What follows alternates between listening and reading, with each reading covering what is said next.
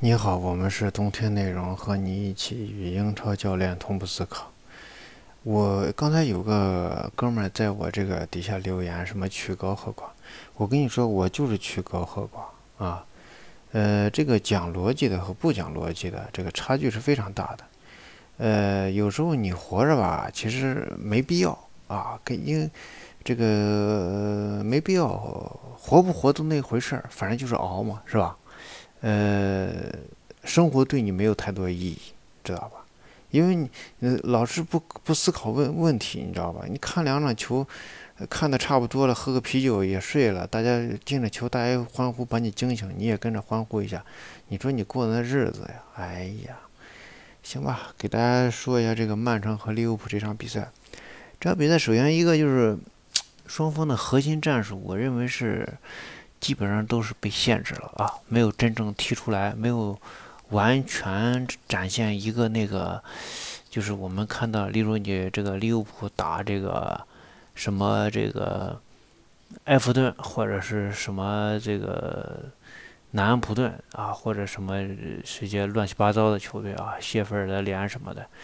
在这些球队比赛的过程中啊，这个利物浦你放心。他一定能让你看到他的核心踢法，哎，右中场直传右肋部，啊，一定是这条线路肯定能打出来。你别管这种这线路能不能进球，肯定能打出来。但是你，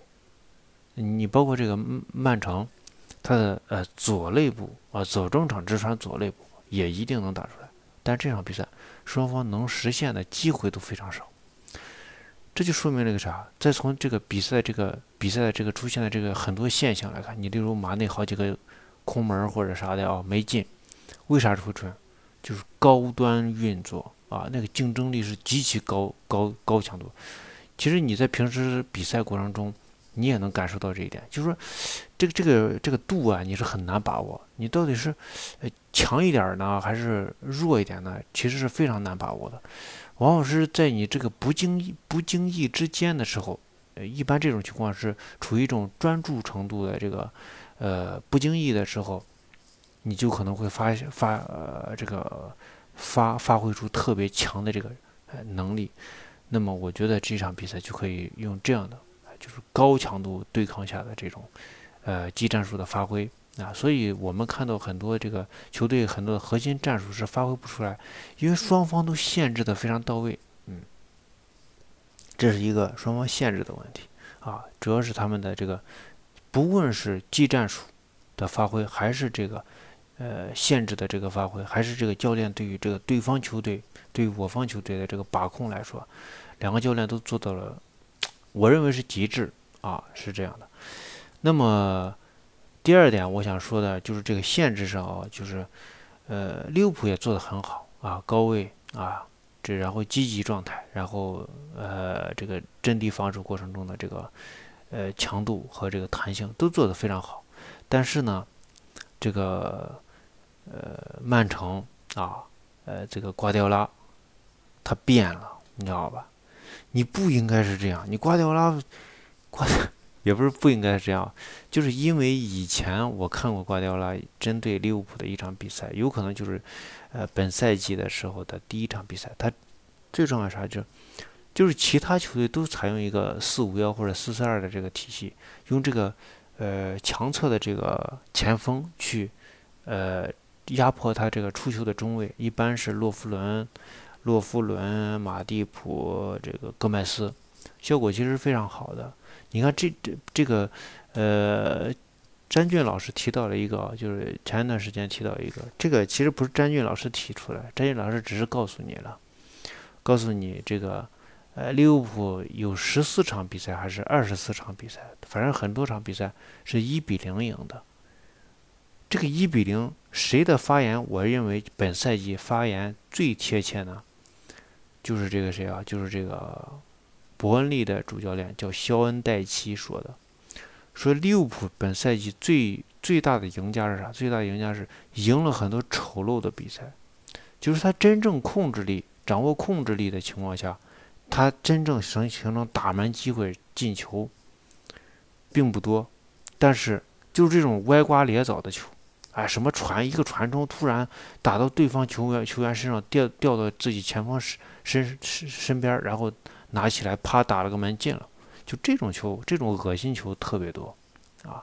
当然，这这个我认为不是完全是运气啊，这个是这个呃这个有一点点运气，但是还是跟这个利物浦的这个努力是有关的。那么上个赛季谁这种球最多呢？是热刺。热刺上个赛季这种球最最多啊，什么最后这十秒钟绝杀呀，或者是一分钟绝杀啊等等绝平啊，这种球特别多。利物浦没有拿冠军那场，就是是是这个赛季上个赛季利物浦拿拿了拿冠军的，就是他们那种这种球往往不是一比零，而是一比一，就是他平的太多了啊。本赛季一改，呃一改这个呃这个这个呃。特别差的这个运气啊，变成了一比零小胜，哎，不是零比零了。嗯，那么我要说的这个是啥？就是，呃，一比零小胜，这个后面的问题是在于哪？在在于一个是利物浦本赛季开开开赛的时候，他是我觉得是帮忙，帮忙荷兰队练两个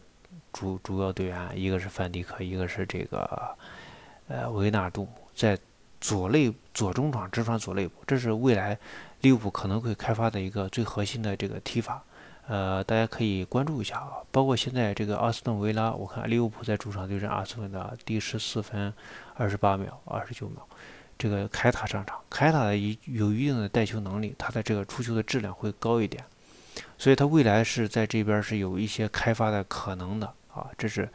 呃打的。但是后来就是由于我忘了是哪一场比赛了，就利物浦把他的这个战术战术改革是中断了，因为这个这个我觉得这就是扎叔的，呃扎叔的一个一个这个人吧，对于人的这种把控，就是说我一不断的在训练这种左左中场直传左肋部，但是没有成功啊，那我就遵循这样的规则吧，我我也不打造了，我就如果是瓜迪拉肯定会继续。呃，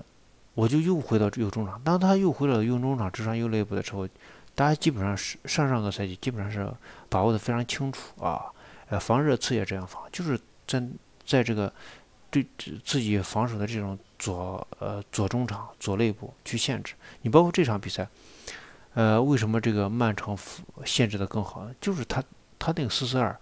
呃，再一个就是这个俊哥呃不是也不是也不是俊哥，就是解说的啊解说的。呃，说这个，呃，曼城啊什么四二三幺呀，四三三呀，四四二，其实不不存在啊。曼城进攻的时候，呃，不存在阵型啊，不存在阵型。进攻的时候，你不应该用阵型来说啊。再说，你现在要是用一个用一个阵型来说这个这些豪门球队的话，基本上就是看不懂啊，基本上就属于这样这样的状态，看不懂，因为现在。阵型是很难解释球队的啊，还有一还因为你知道阵型是一个理论，你知道阵型是一个就是把控这个球队认识认识足球的一种理论。阵型现在没办法解释，你都空间理论了，你咋还有什么阵型啊？对不对？现在就是线路和空间，啊，线路和空间主要看线路。为什么我们一直说右中场直传右肋部啊？一定是这条线啊，这是空间。为什么你大家看一下这个，呃，曼城对利物浦这场比赛，这个四比零这场比赛，在喝水第一个喝水时间到来的时候，曼城的这个主教练瓜迪奥拉在给所有球员在讲如何去，他其实讲的是啥？他指的那几个球员，我认为他告诉的是上半场如何破利物浦的这种前场的高位，他就是在后场组织人组织传控以后，能得到一个空空间以后。不要想着通过地面传接，他想的是用德布劳内回撤以后去接球啊，用这种方式。后来这个从这个这个喝水结束以后，我们也能看到这一点。所以你在这样的情况下，你你的分阶段以后什么出球啊什么，这个这个都都成为慢慢成为战术的情况下，你怎么可能用阵型去解释呢？空间理论一定是结合人相互之间跑位交换以后形成的一些空间，不管你是寻找和占有空间，你是灵活的跑位，怎么可能用一个固定的阵型去表达，对不对？你如果你如还有一个就是我推荐大家看一下这个，呃，这个张五常先生写的经济学理论里面，经济学理论里面有一个啥？有一个呃关于这个呃就关于理论的，它第一章关于理论。就说你不断的去变换你的理论的这个条件的时候，就说明了一点，你的理论他妈就不实行，不不实用，你知道吧？理论就是一一种标签的存在，就是一种能通过呃简单的啊非常简单的一些呃元素啊，或者说是一些内容去表达一个非常复杂的东西啊，一个这样，或者说给我们表看看懂复杂东西一个非常容易的一个套路。但是你你一会儿四二三幺，一会儿四三三，一会儿四四二，那就说明他妈就就就没不存在，你知道吧？就不存在这个东西，就解释不了，解释率极极低，是这样一个。呃，那么最后我还是想说，这个曼城，曼城其实还是想用这个啥，曼城还是想用这个内锋回撤，在左肋部的内锋回撤。嗯，但是有一点是啥？内锋回撤在这场比赛其实没有形成多少多少多少威胁，呃，但是他是有回撤的啊，热苏斯的回撤。那么他的这个回撤，其实因为其实利物浦在前场的这个高位，他保持的是比较好的，比较好的，所以他其实无法形成内锋回撤，因为你中场不一定能站得住啊。你其实你看上半场对对阵这个利物浦的，你真正形成完全的压制的。也可能就是三十分钟，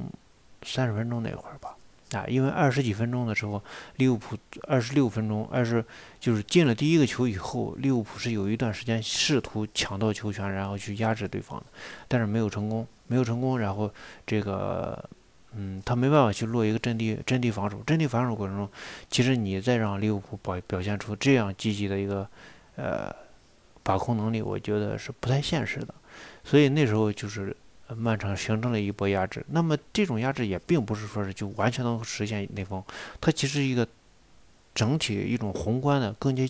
更接近啊更接近利物浦的一个体系，就是不像以前曼城踢的那么精细化了啊，什么这个德布劳内呃这德布劳内什么德布劳内在右侧牵制，然后这个席尔瓦在左肋部的这个出球等等，呃通过这种方式，这个不太可能实现了，因为毕竟这个。利物浦给你提供了巨大的这种对抗性，呃，但是就是这种左侧的这种宏观上的这种配合啊，我认为这段时间是展现了曼城的这种个人能力的这个一个过程。嗯，这样的情况下，当然戈麦斯出现的那两个是我认为不一定是失误啊，因为戈麦斯这个出现这样的情况，呃，跟他的这个我认为不是戈麦斯的防守问题啊。这个东西可能你放你就是马蒂普或者说是洛夫伦放在那，可能也会出现问题，不完全是他的问题。呃，对方太强大啊，只能这么说。呃，他其实是通过左路的这个进攻是打破了利物浦的防守。嗯，那么这个问题需要就是说，你这个这个时间段被攻破球门，然后你通过一波反击，是不是能夺回一些优势？但是最终利物浦没有夺回优势。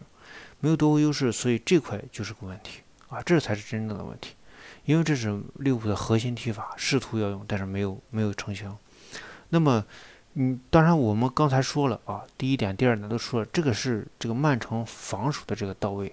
这个防守的到位，防守的到位，你不能说曼城提用了防守针对性似乎强了，你就你就完就肯定会被对方针对，也不一定。所以这里面我们要说的。下面这一点就是为什么要换下戈麦斯的一个问题，就是我们曾经在上一次对这个曼呃利物浦就是三十三十轮到三十二轮之间的这个一场比赛，我们曾经说过一个关于马蒂普马蒂普受伤那场比赛，马蒂普受伤那场比赛，我们就是非常可惜马蒂普受伤了，然后底下就有人留言说是，哎呀马蒂普哎这这你你说的就这么强哎呀。怎么说？说我因为当时我说了一句话，我说这戈麦斯在场，只要戈麦斯在场，我就不认为这是利物浦最强的这个阵容，一定是马蒂普，因为马蒂普对于这个呃球队这种贡献是很多人很是被很多人低估的，因为马蒂普在这个踢球过程中，往往就是压死对方的最后一根稻草。就是他的这种进攻能力，他的这种带球的这种粘性突破，然后形成前场的这种传球质量的提高啊，是很多球员是做不到这一点的。呃，就我认为是这个马蒂普在这个整个这个利物浦的这个中卫里面是极其重要的啊，可能仅次于这个谁啊？仅次于这个范迪克。嗯，你看这一场，这场为什么戈麦斯就不行呢？因为戈麦斯没有带球、持球攻的、持球攻的这个过程，包括以前洛夫伦和这个戈麦斯同时在场的时候，虽然也赢球，但是赢的就是说我们说的很难看。因为马蒂普的这个带球向前，会使得这个进攻的质量提高，然后最终使对方要付出的这种防守的对防守的这个压力啊，或者说是防守的这个。呃，这个容错的这个能力啊，都会下降，都不是我们这个，都不能把这个这个利物浦的这个右路进攻防守的特别好，尤其是这种什么时候前提有什么时候回收都是很难的，而且甚至利物浦在左右两边或者上下调度的时候，都会使使得对方中场的两个球员，或者说四三三体系的三个球员的这个奔跑的速度和时间。啊，高无氧的这个时间会变得非常非常长，最终导致体能下降以后，利物浦利用非常简单的突破，哎或者配合就能形成这个进攻，哎就就能形成这个得分的机会啊。所以为什么这个下呃换下马呃麦戈麦斯，就是说，呃你先让对方亮剑，啊对方亮了剑以后进了一个球，然后你想攻上去的时候，发现自己有问题，对方针对的很厉害，那么你这个时候怎么办？你最直接的问题就是戈麦斯的问题啊！当然，这戈麦斯的问题并不是说我们说就是他一个人的问题，这是一个体系的问题。因为你没有这个出球的这种空间，或者说是时间，或者说是你出球的这种方式，所以你要找到一个方式。这个方式是什么呢？首先。为什么要上张伯伦呢？张伯伦一上场，这是告诉我们，二零一七到一八赛季，我还相信张伯伦从右路右内右中场直接拿球突破的这个特点。第二，这个法比尼奥回收以后，法比尼奥可以成为一个出球点啊，法比尼奥的长传也是非常准准确，中长传也是非常准确，所以这个是解决整个体系的这个策略。但是这里面关键有一点，就是说法比尼奥这个上场以后，这个防守上是不是有问题呢？呃，但是这个上就是，呃，下半场的时候，这个利物浦采用了采用了一另外一种方式，就是说不是高位逼抢了啊，我是一个高高位的一个压迫啊，我主动回收到中场来收拾你，是一个这样这样的情况下，你你这个呃整个后卫线，你只要根据中场线的这个。呃，布防啊，去衔接就完事儿了。所以对于这个中卫的这个，呃，中卫的这个要求是下降的。第二个就是，呃，因为本身这个曼城在前场的这个起高球啊等等这些对高高位高球的这个防守压力并不是很大，所以法比尼奥，呃，在场在踢中卫也是可以。呃，主要使用它的进攻能力。当这个真正形成阵地防守的时候，其实这个中路的防守人数是比较多的，所以这就是在进攻上，在防守上，呃，考虑的这个为什么要用法比尼奥啊去踢中卫，然后戈麦斯换下一个重要的原因。如果说你只是简单的认为戈麦斯啊有一张黄牌，造了一个点球又被人突破过，就这么简单的去分析戈麦斯的话，那就太简单了。啊，太简单了。这个爱因斯坦说过，啊，是可以那个，呃，把事情做得简单啊，但是不能太简单啊。就这么多。我们是冬天内容，和你一起与英超教练同步思考。欢迎大家，呃，这个什么再看、转发什么的。